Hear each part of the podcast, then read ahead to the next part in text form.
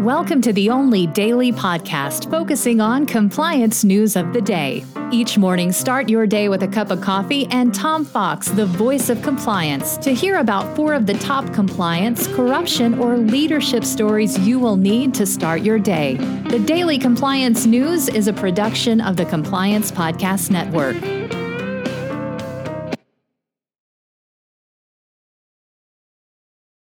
May 7, 2021 the No Wealth Edition. And we begin with that as our lead story from the Wall Street Journal. Elizabeth Holmes of Theranos is fighting to shield her wealth and life of privilege from the jury. What she wore, where she stayed, what she flew, what she ate has nothing to do with the trial, says her defense attorney.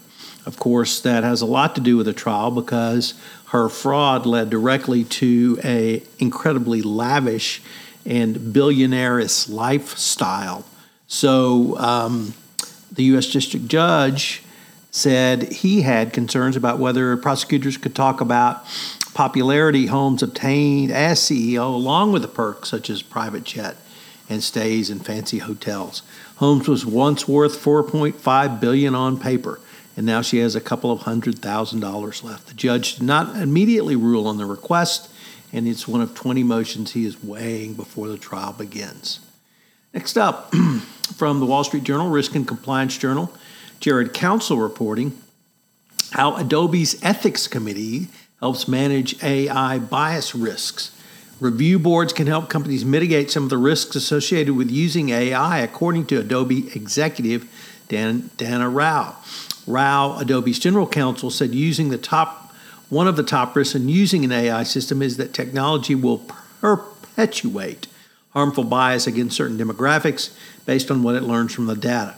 An ethics committee can be one way of managing those risks and putting organizational values into compliance, excuse me, practice. But for all the compliance practitioners listening out there, that is nothing more than a second set of eyes. This is something that's been going on in the compliance community literally for years, and it shows how and why the compliance function is well suited to lead many of these efforts. We've talked about ESG on this podcast and how compliance is leading that effort, but it also should lead the uh, ethics and AI effort because a committee, such a committee, operates as a second set of eyes and can oversee uh, what's going on on the ground. Uh, we turn to the Washington Post for a different type of risk, which is financial risk. A soaring stock market and fanfare around meme stocks drawing the attention of the Fed as the economic recovery casts some shadows on a party that could eventually wind down to an end. Risk rising asset prices, riskier investor appetites are noted in the Fed's latest financial stability report with fears that a significant drop off in asset prices could ripple through the broader financial system. So, certainly that means companies and their shares prices could be uh, at risk. And we conclude today with uh, a story from Bloomberg. As UBS Group AG Chairman Axel Weber suggested that the bank should consider appointing a chairwoman after he exits next year as the bank seeks to address a lack of gender diversity on its board. My own transition is a good chance for the bank to onboard a chairwoman, and I'm very committed to looking at that he said at a conference on Friday.